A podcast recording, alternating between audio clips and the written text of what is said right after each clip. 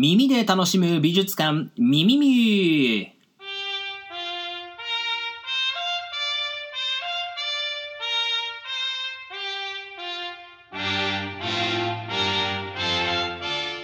どうもクリスマスにはサンタクロースよりも豚肩ロースを美術史界のコールドターキーことエミール松永です。え美術作品との親しみ方や心構えはたまた美術業界の裏側などをご紹介する耳の裏側第3回となる今回は作品の修復と保存これについてお送りしたいと思います。すべ、てのものは朽ち果ててゆく。まあ、それはこの世の常なんですけれども、まあ、貴重なものをいかにして残して継承していくかということはですね、まあ、現代に至るいつの時代でも大きなま課題であります。皆さんにはですね、美術館で目にしている作品がどのように守られているのかということに、まあ、今日はね、ちょっと触れていただきたいと思っております。さて、美術品を含めた万物は必ず傷んでいくものです。例えば、展示室に並べられた掛け軸、これを想像してみましょう。この掛け軸を劣化させていく要因、何が考えられるでしょうかまずはね、光。まあ、これはあの要因に想像がつくかと思います。光にさらされると掛け軸を構成する紙とか絹、それから絵の具、そういったものが焼けてしまいますね。えまあ、皆さんもね、あの部屋に飾ったポスターなんかで見、えー、覚えがあるんじゃないでしょうか。簡単に言うと、まあ、色落ちしたりですね、それから、まあ、あの、脆弱になったり、え、していきます。まあ、しかし、まあ、それだけではない。えー、他に劣化の要因として考えられるのは、例えば、大気中の埃とか、二酸化炭素だとか、あ湿度、それに、重力、まあ、いろんなものが想定されます。例えば湿度ですね。これは、あの、高すぎれば当然、カビなど発生させるリスクを生みます。まあ、一度カビが発生してしまえば、あっという間に、えー、物は傷んでいく。えー、しかしね、逆に乾きすぎもいけません。まあ、完全に水分の抜けた有機物というのは非常に脆くてですね、まあ、例えば握ると簡単にこれ砕けてしまうんですね。まあ、我々はこれをね、およそ20年前、サー・クロコダイルの三日月型砂丘ことバルハン、イヤサ・グラウンドセッコから学びましたね。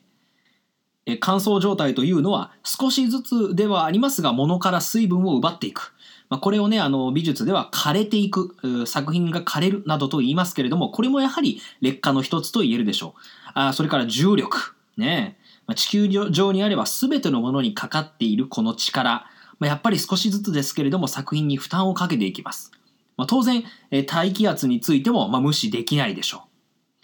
まあ、あの温湿度、こういうものに関してはですね、展示室とか収蔵庫ではま徹底した管理があまあなされておりますので、まあ、リスクはかなり抑えられているはずなんですけれども、しかし、えこのような目に見えないパワーは、まあ、地球上にある限りはこれ逃れることができません。すべてのものは劣化していく。ね。花はすぐに散りゆくし、バナナスムージーも置いときゃ腐りますし、あなたも私も死んでいくんです。これはまあ理不尽なようですけれども、この世の常ですね。えーまあ、ちなみにですね、東洋絵画は主に紙に描かれたものと絹に描かれたもの、まあ、二分されるわけなんですけれども、えー、絹は700年、紙は1000年が耐久の限度だと、まあ、いう一般に言われている説があります。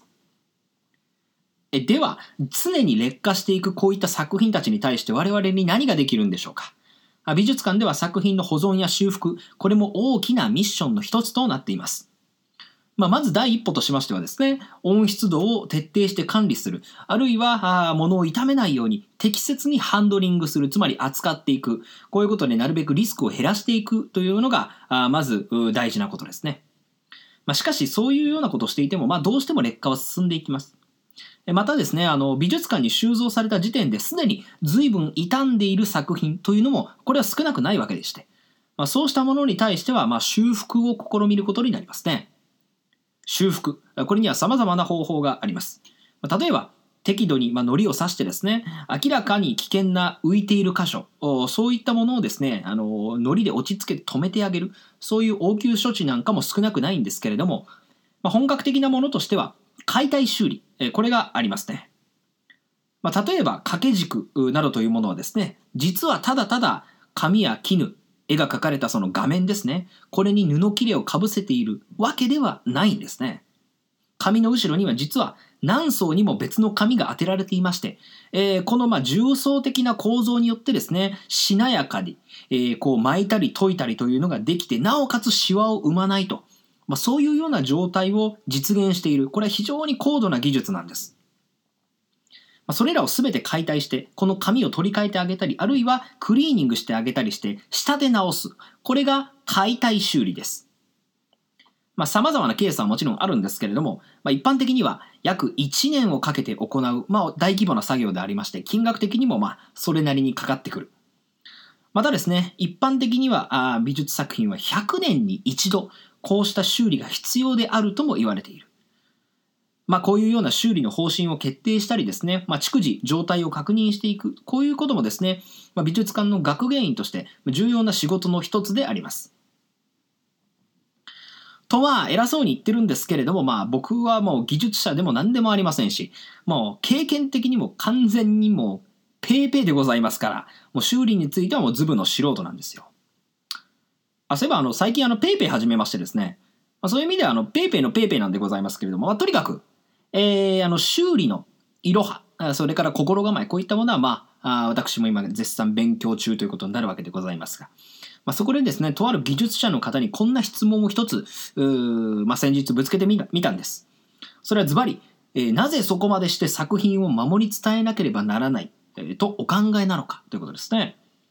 まあ、いつか朽ちてしまう作品、えー、まあ、我々人類もいつかはあ滅びゆくわけですから、こうした作品を守っていく意義、え、これは技術者の方、実際どう考えているのかなと、それがとても気になったんですね。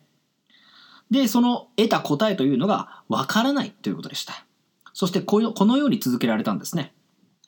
まあ、僕たちは1000年、1万年先のことはわからない。えー、だけれども、とにかく100年先に残すことだけを考えていると。その後どうするかは100年後の人が考えればいいけれども、どうすかどうするかを考える選択肢、それをここで僕たちが消してしまってはならない。まあ、このようにおっしゃったんですね。まあ、人類の、先輩の大切な遺産としてこのバトンをですね、未来の世代に残していくということは、権利でなくて義務なんだ。そして、ね、そこで残された作品の意義をどう捉えるか。これはそれぞれの時代の人が考えることであって、変化していっても構わないし、我々が決めつけるようなことでもない。まあ、そういうふうに僕は受け取りました。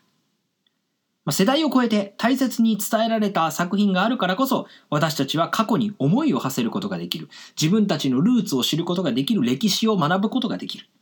当たり前のようなことなんですけれども、まあ、ふとこういうことを考えてみますと、まあ、ちょっと身の引き締まる思いがするわけですね。え今回は耳の裏側シャープさん作品の修復と保存をお送りいたしました。いかがだったでしょうか？まあ、このような崇高な理念、それから多くの苦労がかかっている修復なんですけれども、えー、紙や糊といった素材を作る職人さんたちの減少、あるいは全国的な修復予算の削減など、うん厳しい課題が山積しているようです。未来の世代のために今私たちに何ができるか。これまさにですね、持続可能性 SDGs、密に関わった問題でありまして、えー、まあ真剣に考えていかなければならないということです。さあ、いよいよ押し迫ってまいりました年末でございます。まあ、それに、もうすぐですね、せっせっせいや、せっせっせいやでございますね。えー、せいやが、あもう目の前にやってまいりましたが、ここで一句読んでおきましょうね。えー、クリスマス。クリス松村、薬やってます。というわけでございまして、えー、最後になりますが、この番組あくまで個人の感想でございます。いかなる団体を代表するものでも、学術的な信憑性を保証するものでもございませんので、ご了承くださいませ。えー、それではまた次回お会いいたしましょう。バイバイ。